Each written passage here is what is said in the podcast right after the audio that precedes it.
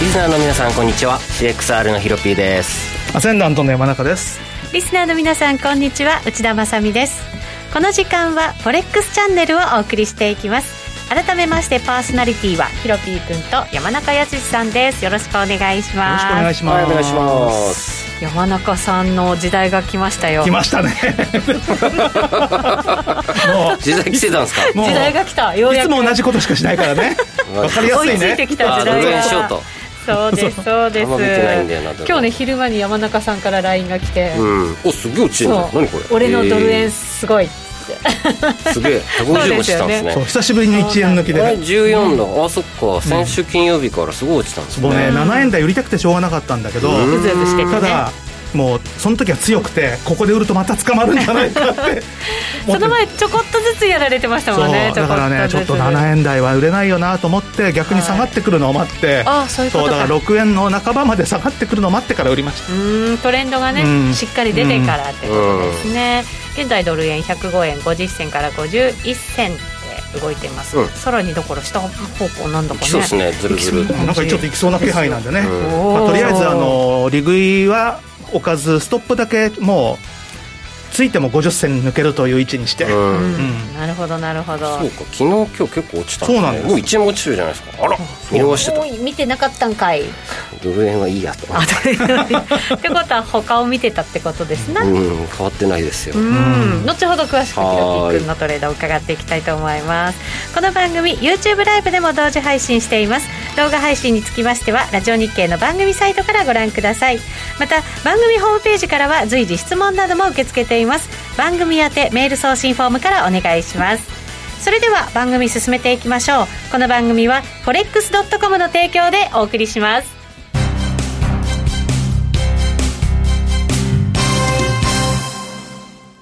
ノックアウトオプションが目標へと導く。よりシンプルな新しい通貨取引。forex.com では柔軟な証拠金設定、リスク限定、簡単なトレード設計のノックアウトオプションの取引が可能です。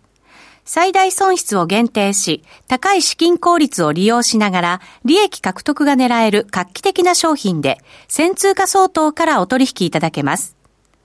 ノックアウトオプションなら、リスクをコントロールしながら機会を逃さない。トレードに優位性を。ノックアウトオプションや FX なら、forex.com でぜひお取引を。講座のお申し込みや詳細は、forex チャンネルの番組ページをご覧ください。外国為替証拠金取引及びオプション取引は、元本及び収益が保証されているものではありません。FX 取引は、レバレッジを利用して、取引代金に比較して、少額の証拠金で取引を行うために、相場の変動による価格変動や、スワップポイントの変動により、思わぬ損失が発生する場合があります。お取引の前に契約締結前交付書面などを必ず熟読し、取引の内容、危険性などをご理解いただいた上で、ご自身の判断と責任にてお取引ください。ゲインキャピタルジャパン株式会社、金融商品取引業、関東財務局長、金賞第291号。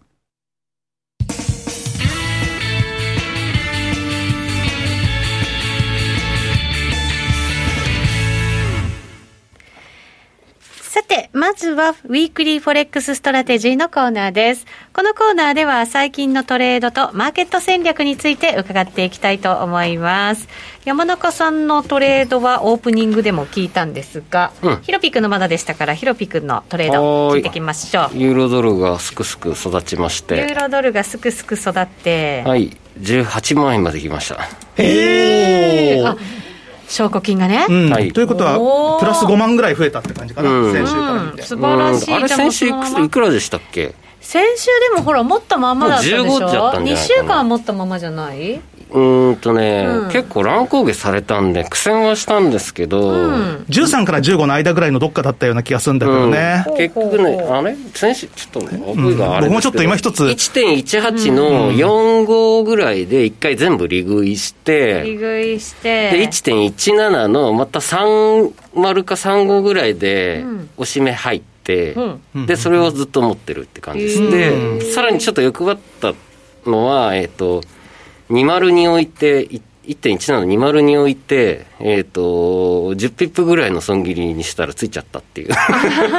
随分狭いですね、それは。 いや、もうここ割れねえかなと思った、ちょっと強気の。へでー、まあ、結局今2枚と、あとオージードルちょこっと持ってるんですけれども、オージードルもまあまあそこがちょっと鈍い格のところ、うん、鈍いですね。オージードル全然増えてないですね。うんどちらかというとちょこっですねね、うんうん、そうそうう、ん欧州通貨の方が動きがね。確かに確かにうんなのでね、えーまあ、このペースだと、でも結局2万、2枚しか、2万通貨しか持ってないんですけど、うんノックアウトオプションじゃなくてもできるな、みたいな。これ ノックアウトオプションの番組ですからそうそうそうそうはい全然いや結局僕はそっち方向に行っちゃうんだなみたいな思いながらもなのでこのペースだとちょうど1.20のユーロドルトライしたタイミングで20万円の大台いくかなっていうとこああろでな倍んでになるってことかようやく証拠金2がね倍ですよ、おー素い晴やらーし疲れたよ本当に素晴らしい素晴ら しいまだゴールしてないけ どね、今日さっき一瞬1.19台も乗そうせでてっすねていう今感じです18から万2000円ですね、うんで、ユ素晴らしいーロドル2枚と、オージードルが、えっ、と、とりあえず8000通貨というな、微妙な量を持って ます。 つぶやき。へーじゃあまだ引き続き1.2目指してそうですポジね。ション持ち続ける感じでうん、そしたら20万ちょっといくんじゃないですかね。ううんんねういんやー、よかった、出勤しようかな。いやだって10万出勤。そうですねん元に戻まそうだそうそう30狙うか。うん、そうそうそう。でも、どっちにしろヒロピ君、レバー低くやるから、そん抜いちゃって結もい局いいつかもも。ノックアウトじゃなくてもいいん だよな。こらこら。全然証拠金足りてるんですけど、みたうんいまな。あまあでも、それぐらい余裕があった方がうん本当はね、そうですねまあねいいんでしょうね、まあねきっとね。結局これかやと思って。やって て。うんうんうんまあでも、うまくいってよかったでいす。やー、よかったよかった。うん、引き同続じきだ番か組ら企、画倒れにならなくてよかったといやいやい思やっいやて本当にまだじゃあ、ユーロドル買いの、ドル売りの、みたいな感じのトレンドまはあ変そうですわねらまあず。ドル安なんですよね、為替市場ね。まあそうですそうですねねいやさっきゴールドが2000ドルに戻してきてそうそう、だから金が、本当そうそう、先週いや急後にね半から結構上がってきたんですよ、まうんた。そういやまああれですね夏休み狙ったストップハンティングの動きでしたねやっぱうんうんいやもうしあのーささすがに私の含み益が全部なくなってです ね金も銀も白金も金も銀も白金も。うん、でもう仕方ないからちょっと買い増しを少ししまして、うん、そうなんだ。いやでも買い増ししたのがまだ1900いくらでおーでそこから減ってからどんどんマイナスになってやべえやべえと思ってたらあの昨日今日とん戻ってきてくれたまんあ、で、よあかっよたかったでかす。なとはい。もう全くそうですでね。もドル売りのトレンドですねうんうん今北産業さんから、ドル円どこまで握るか悩んでいますって、やっぱりこれ、ドル円ショート持ってらっしゃるんですそうでね。しょうね。山中さん、どこまで行きます4円の半ばぐらいかなとは思うんで、だからそ4円の半ばか、うん4円の半ばはまだあと1円も、うん、まあ、いや、だからそこに行くか行かないかあーは、だけどもしターゲットって言うんだったら、んその辺かなと。ただ、まあ、私はてそれよりももうちょっと手前でき取り食います よ、もう。5円台前半で。もう1円ね、取ってますもんね。うんそうあれなんで7月末はこんな急騰したんでしたっけあのし104円の前半まで落ちてからあれもね、あのー急に動いて基本的には、結構みんな担そのがれたやつですよねこれすごい、結構勢いありましたポね。ジション調整がやっぱり一番大きかったと思うんですけども、うんまあ、やっぱり金が売られたっていうのも含めて、うん全般的にそのドル売りポジションの、まあ、巻き戻しとかですね、うんあと結構、米金利が上がったっていうのが大きいですね。あーで、なるほ10ど年債の利回りとかずいぶん上がってたんですけども、まあ、それもまたちょっと最近下がってきたりとかっていう感じになってて、はいまあ、ちょっと大いなる騙しになった可能性があるかなっていう気がしますね。うんそうですねこれで104円の前半100円を割れたら結構面白いと思うんですよまねあちょそこまではね、ちょっとなかなかいかないとは思うんだけあど、れですかねただまあ、その辺ぐらいまで行ってもおかしくはないかなってまあそうですうん前回の安値に結構ね、近づく感じのね、うんそうです。そうでこれすね、ね日。経がプラスになると思ってたのに今日はドル円に思いっきり引っ張られてる感じで、うんねあの頭押さえられちゃってるそうですクロス円が全般的にちょっと弱いですよね。そうですうんね、ユーロ円とかも含めてね。確かにうね。ん、円こっから買うのかって悩ましいな難しいですねね、難しいですね、私もでもドル円先週はロング持っていてはい、もうどうしようかなと思ったんですけどちょっと上行ってくれたので、ううんうん、まく利確してユーロドルに乗り換えました、うんあらロングになんで真似するんですヒロピー君の真似じゃな いもんトレンドに乗っただけだもんあそうでした そうなんで失礼すしよましだからなかなかちょっとうまくいってますけどね、 かそうですね1.19ですもんねそうなんですよクソお姉さん儲けるかそうなんです私レバーパンパンな感じですからねさすが相変わらずさすがっすはいさすがっす、えーさすがですねもうねそうです、ん3000円ぐらい投資したのが今3万円台に乗ってきましたので、うんはい、なかなかいい感じでそうですね、はいもう、10倍ですよねですうねん笑っ たなちりつもだぞ、うんそうそうそうなんですよねこれはでもノックアウトオプション様々な、うんうんはい利益になってます今回はちょっと逃さないようにねうん利益をね、うんしっかり利確もしようかなとうん思っております、はい、以上ここまではウィークリーフォレックスストラテジーでした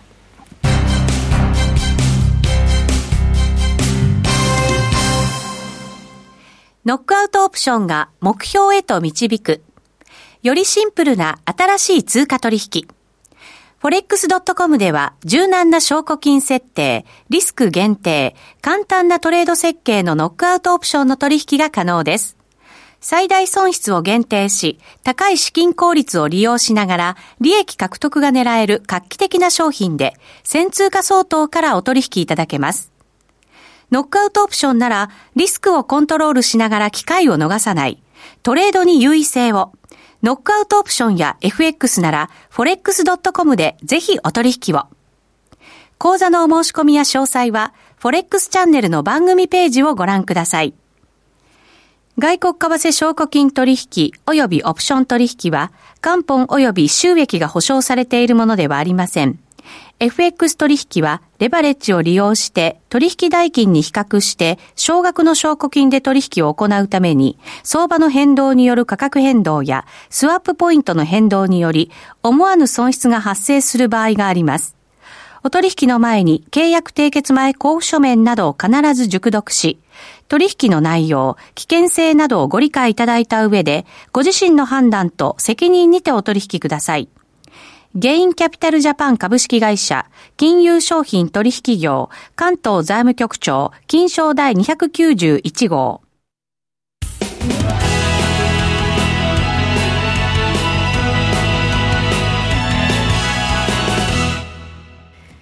さてここからはフォレックスラウンジのコーナーです、えー今日はゲストいらっしゃいますね、えー FX やノックアウトオプションについてのアイデアやポイントなど伺っていきたいと思います準備大丈夫でしょうか、波乗りトレーダー黒黒助さんですよろしくお願いしますよろしくお願お願いいします。しますお願いします暑くなりましたけど波乗ってますか行ってきましたね、昨おー日。 そうなんだこれは本当の波乗りの話ねあ、そうです。そうですそうです相場ではない。今日僕の右側にいらっしゃいますそうなんであすそうですねえっ、とですね顔出し NG なので、はいちょっと手だけかざしていただけると、はいシャイだそうではいあ出ましたありがとうござ いますいらっしゃいますねははいいえっ、とトレードの方は波に乗ってますかと、えっと、手つけてなかったんですよね。あの、ち手ょっつけてなかったと泊まりがけでうん旅行行ってまして。やっぱそういう時は。はポジション持たないとはい、そうです。で、まあ、まだ素晴らしいこれからって感じですね、おー分析は。そうなんですね、はいじゃあ今日番組の中でちょっと分析してもらっちゃおうかなとかって思うんですけどお願いしますよそれも含めていろいろあ、わかりましたはい。えー今日はパソコンを黒黒助さんのところに準備しましたのでね、 はいちゃんといじりながらお話伺っていきたいと思います。はい、おは願いいします。何のチャート出しましょうか。えーっと、はい、ポンド円とかですポかねン。ド円。ポンド円でいきますかあさっきね、そういえばポンドの話、スティービーさんから、えっ、と、昨日は弱かったポンドが、今日はいきなり吹いてるけど、なんでだろうって言ってコメント来てました。あ今度今度上がってるんですか、うん、らしいですよ。じゃあちょっとチャート出していただいて。うんまあ確かに上がってますよはい、出てます。チャート出ました。はい、えーっと、これで、うんえーこれ、まあ何何足だ？これ四時間足四時間足四時間足？えーっと前回あのエリオットをどういうふうに使っているのかっていう、はいまあ、話質問もいただいたので、うんうんうんここからどうなるかっていうよりは、えーどういうふうにどういうところを取ってきたかっていうトレードすべきかうんでどういうふうに、えーフィボナッチ当てていったりはいしてるのかっていうのをちょっと簡単にわでかすりけどまし説た。明したいなと思います。は、はいい、ありがとうございます。これを参考にしてこの先もね考えていけると思いますので。はい。で、えーまず僕は、えーフィボナッチリトレースメントをよく使います。はい。はい、で、えーまあ、仮説を立てて仮説を立ててパターンをいくつかこううん考えるんですね、はいうんまずここ上昇があって、うんここに僕の場合はこういうふうに当てますはいで結ここ構が簡単にサクサクできるんですねで、まあ、ここにヒゲがあるじゃないですか、はいこれヒゲに当てるのかこっちに当てるのか結構質問も下もそうですけど質問もらうんですけど、僕の場合は聞いてればいいっていう感じなんですね、うん。き聞ないのてれでばいいここに当てた時にうん、こういうどこが聞いているのかなるほど、聞いてなきゃ意味がないとなるほど思うんでうん、じゃあその時には合いわせながら臨機応変にはいひげも入れる入れないというのは決めていくとはいほう、えー不思議な使い方です。そうなんですよ多分あんまり同じようにやってる人うはん聞いたことないかな初っめてて感じ聞ですきまねした、前にあのテクニカルアナリストの方に聞いたら株ははいひげは入れないって言って、でか為替は入れるっていうのあそうなんです聞かいたことありましたねうん株入れないんだ。株入れないって言ってまじゃあしい実態入れるのがた本当なんですそうよ、終値だけでやるって言ってへー聞いたことありましたけど、ねあそうそれはね、うん終値だけでやるっていうのあるんですよ、うんねうそれもねあのそうひかっげてひげっていうレベルじゃなくって、もううん本当にだから、ラインチャートの終値だけで見るっていう考え方は、うんうんラリー・ウィリアムズなんかそうですもん、あそうなんだあー結構王道的な感じなんですかうね、んそうするとね、黒黒助さんは、じゃあその時に LINE がちゃんと聞いてるかどうかを判断してそれを決めるとうんはいそうですねはいで、えーあと僕一派からは取らないんで、まあ、三狙波ってるの取るはんでしたっけ常に、えー、1 2 2波3波3波ですよね、はい、そうですよねでそこを、えーまあひげをこう探しますひげをあ探す当たってる、るところ、まあ、この辺だとして、この辺がよく当たって、うん。うんうん、まあ、ここにしてはいで、えーここが一波だとすると、はいうん。はい、一波二この戻りを二波戻狙いたいんですね、なるほど。じゃほあう2波の終わりを大体狙いに行くみたいな。狙いにあでいつも狙っているところは0.5から0.618ーうんはいうん。ここのゾーンをうんいつも狙ってますねなるほどはいはいあそこを狙うんだはいえそこを狙うっていうのはエントリーのタイミングで狙うっていうことここを、うんこれが4時間足じゃないですか、はいこれをどんどん下げていって、はいえー判定するときって必ずレンジになるじゃないですか、うんうんうん大体が、はいうんなので5分足とかで見て、はいレンジの加減から狙っていくっていうあ加減なんだで抜けた上抜けたとこじゃなくてそうですねへえで損切りが、うんえー0.382 0.38にはい、がここが損切りうん、ラインにしてます、なでるほどはいもっとなんか勢いがあるなと思った場合ははい早く切ったりもしますね、あーこっから最悪下に伸ばすっていうことはないですないもうそこでか、あ最悪そこってことですもうねここですねうんでこの場合は多分戻ってきているはい、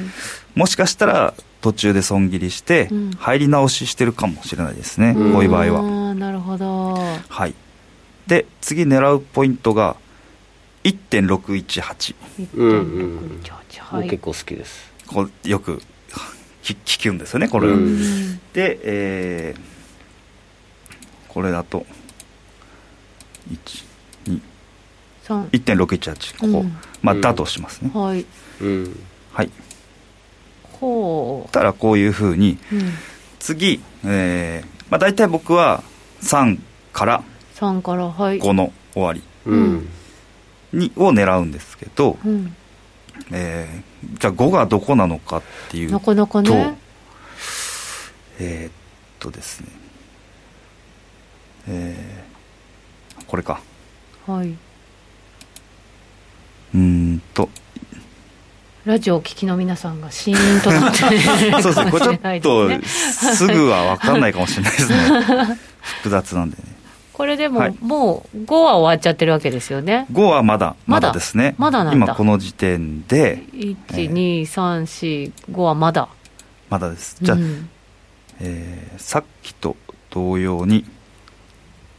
3波でレンジ作ったら、また同じように当てるんですね、はいで、エントリーがここです、うん。だけど、戻ってきてないからエントリーできない。あーはい、でもしここが戻ってきてた場合、うん。えー、45入ろうと思ってここでエントリーしたと、うんできたとしたら、はい決済はことの3と同じところではい。半分手締まりますあ、そうなんだ。ううーーん。んはいは半分決済い。えーっとエリオットアドがこういうふうになることって結構あるあるんですねうん。こういう風に上までな上るがりきれないってうあ、そういうことがあるんです。う上ん三と同じがりきれない。うん3で、そこでだからダブルトップみたいな感じになっちゃうことがある。はいうん。もしくはものすごく伸びていくバージョあンあ、2パターンある。まあ、ももうちょっとあるんですけど、うんまあ、簡単に言うとそういう感じに大きく分けると分か2れつ。てまはすい。はいで、えーこれ取っていっなるほどで。半分だから手締まえば、その、まあ、一パターンの方の確率が、まあ、結構ある方はしっかり取れるわけですよね、半分って。そうででぐんと伸びたとしてもまだ取れる。はいうん、っていうことですね。で、もし、そこで頭打ちになっちゃったとしても、そんな大きな損はしないってことですもんね。はいうん、でここが、えー半分戻したら、えー損切りというか決済あーしちゃいますなはるほど残り半分は、うんうんうんうんで残り半分の伸ばす方ははいどうしてるかっていうと、えーこの名前なんだっけ、えーエクスパンションエクスパンション、うんはい。ここにまず、え1点う、うんん。 1班2で3点がここう。うんん。この三角形ほー。はいここのここですねはい。の1.618うん。ここが5波の最終、うん。ゴール。ゴゴール。なるほど。まあ、伸びるときはこうあそこまで伸びていく可能性があるよという。はいうんうんでまあこれで、えーまあ、最初はもう後付後付けでどんどんどんどん当てはめてみるんですようん、ねはい、うん。で練習しながらはい、うん結構練習もしたんですか、あもう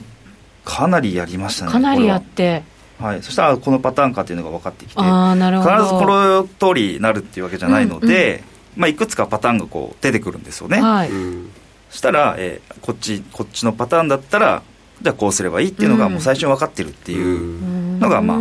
メリットですねなるほど、牛心さんからまさに波乗りトレードというね、うんそういう本がいずれ出るかもしれないですね、黒黒助さんのね、うん波乗りトレードの本がね。うんへえ、まあそうか、そういうふうにして使いこなしてるわけなんですね。はい、うーん、まあえーっとこれも2345こういうパターンもあるんですよねはあ5がはい。こうでもこっちまで伸びてい伸びる場合もうんうんもちろんなるほど、はい。でこういうそこはでも、もう手締まうわけですよね。もう手じまっ手ち締まゃっいてまる。すうん、そうですね。だけど、さらに伸びていくパターンもあるよと。はいうん。そういうことを、えうん普段やっているま。すうん。えーヒロピー君どうですかヒロピー君も、ヒボナッチとかうまく使ってエる。クスパンションは実は使わないんですけど、うんまあフィボナッチはよしょっちゅう使えますようね、んもうここぞというところのはい。コンフルエンスとかクラスターっていう条件が重なるところ、うんまあ、大体止まるんで、うんそこ起点でねはいまず考えていくと、 でま結あ構人に教えてる教える時はフィボナッチが一番形しやすいですねあ、そうなのううん、あのもうこここれとここでここしかエントリーないからもうここで切るここでリグいって決まっちゃうんで、うんそうでですねもう何でもいいから通貨ペア適当にはまりそうなやつ選ばせてうんうんやらせていろいろいろんな結構教えた人にとっては一番勝たせやすいのはフィボナッチだなっていうのはありまへえ、すね。勝たせやすい。うん、別にそれが僕勝フちやすいィボナッチだけでやってるわけじゃないんですけども、はいやっぱりちょっとねトレードを教える立場側になると、うんまあ、もう完全に自分の経験値でももう結構多いんでうん伝うん伝まあまず伝わらない あってーいうこともあってはこういうね本当にフィボナッチだけでシンプルにやらせたらうん結構勝てたってんいうかもうほとんど勝たしてますあねその場合ちゃんうとん、あの損切りも利確も明快になるからうん、そうですなのかねもしれないですね、うんまあもしかしたら、シンプルです数値目標がしっかりしてるっていうのは、うんあのいいと思いますよ、うん本いや当に。本当そうですね、うんうんうんうんこういうのがないと目指してるところがどこなのか分かんなくなるんですよね、そそうそれうそうで取れる利益も取れなかったり失っちゃったりっていうふうになるまあ、かあとはら僕大きい波のトレンドのところに普通にまあフィボナッチ引くじゃないですか、うんであとまあこうウェーブはいろいろあって途中から明らかにここからこの小さい波の一部のウェーブがあるだろうって時はそこにまたフィボナッチ引いて、でかい波と小さい波のフィボナッチで重なるところっていうのあがああやるんでりますそれもうその20プラスさらになんかレジスタンスラインとかサポートラインが混じってたあらーもうまあまあ鉄板そうでなるすほどね3つ条件重なるとわかりますゴーゴーいけるっつってへーわかりますねなるほどまたダイバージェンスとかもそうですし、うんまあ、じ自分の得意なやつがいろいろこう重なったところはもう完全に鉄板だったりへーしますね、カウントのし直しはしないんですねってきましたけどあやっぱ修正は加えていきます修正ねは入れながらはうい、ーんそうですねうん、その相場に合わせてやっていくそういみえばたユーロいなドル全然フィボナッチ先に引いてねえあなあそうそうあ引かないとそうですね 確こかれですに延長戦で僕の代わりにあこの後もいいですね引いてください、あはいわかりまし たうん延僕長は戦そでこに映ってるポジションをそこまで引っ張り ます参考になりそうですあじゃあさっきドル円もどこまで握ってればいいのかっていうのはあったのでおいいですねその辺ももしあれだったら当てはめて、うんね、あの延長戦でやっていこうかなと思いそうですねじゃあドル円ます、とユーロドルは延い長戦で分析していただいちゃいましょうか、そうですね。えっ、と、おー牛心さんからドルユーロ、ユーロドルですね、うん1.19抜けそうだけどときました。やっぱりねこの辺ちょっと重くはなってますけど、うん今ね、1.1888とかぐらいまで、ちょっと、 IMM がねだいぶパンパンだからみんな意識相当してるんだろうけれど、うんでもね IMM って超プロトップレベルのプロがやってるからねあんまり参考にならないんだよね どっちかというとあのこの後怖いのは、彼らがユーロを手締まり始めてドルのネットポジションが増えていくとあのマジで反転し始めるかうらんそこの方が注意ですねうーんうんなるほどねめっちゃうまいさあの人たちあ、そう。うん、僕見てて、特にそのね、大きなトレンドの、長期トレンドの転換点で、んネットポジションがガッと変わってくると、本当にそっち方向に動き出すんですよね。へーうわっと思って。なので、どっちかというと、ユーロロングパンパンって言っても、別に全然気にしてはなくて、うんその、うんのユーロが、てかドル、ポジション、ドル、今、ユーロドルショートの人が増えてきたら、はい。えー、ちょっとやばいなと思い始めるぐらいで考えてますね。そっちが増えてきたら注意が必要と。うん、そっち方面に何かしらの理由でベットし始めてるんで、ああ、なるほど、なるほうど。うん。じゃあそこを見ながら、もう、うん、考えられるうん必要ってことですね、山本さトレん、ードなにはかなかっすよね、先物市場でわざわざ為替トレードしてくるって、 しかもそりゃそうですよ、あと は、実は結構、本当にあのあれですよあの、アメリカのニューヨークなんかの、いわゆるインターバンクなんかが、シカゴと同時にやるんですよ。うん、だから僕なんかはあのそれこそニューヨークでやってた時っていうのは、うんいわゆるニューヨークのインターバンクのトレードとうん同時に、もう一個こっち側に IMM につないで、同じことをやって、でへー IMM の方があの玉が少なくて動かせるんで、うん例えば IMM でポンド買いながらでそれでみんなついてくる人がいるじゃな いですかそしたらインターバンクのオファーも全部かっさらっていくみたいなかっこええすごいトレンド作っちゃうんだ自分で、そうそうそうそんな感じですねこなるほどの後のお話延長戦でも伺っていきたいと思いますえー手で、えーラジオの前の皆さんとはお別れとなります引き続き YouTube ライブでお楽しみくださいこの番組は forex.com の提供でお送りしました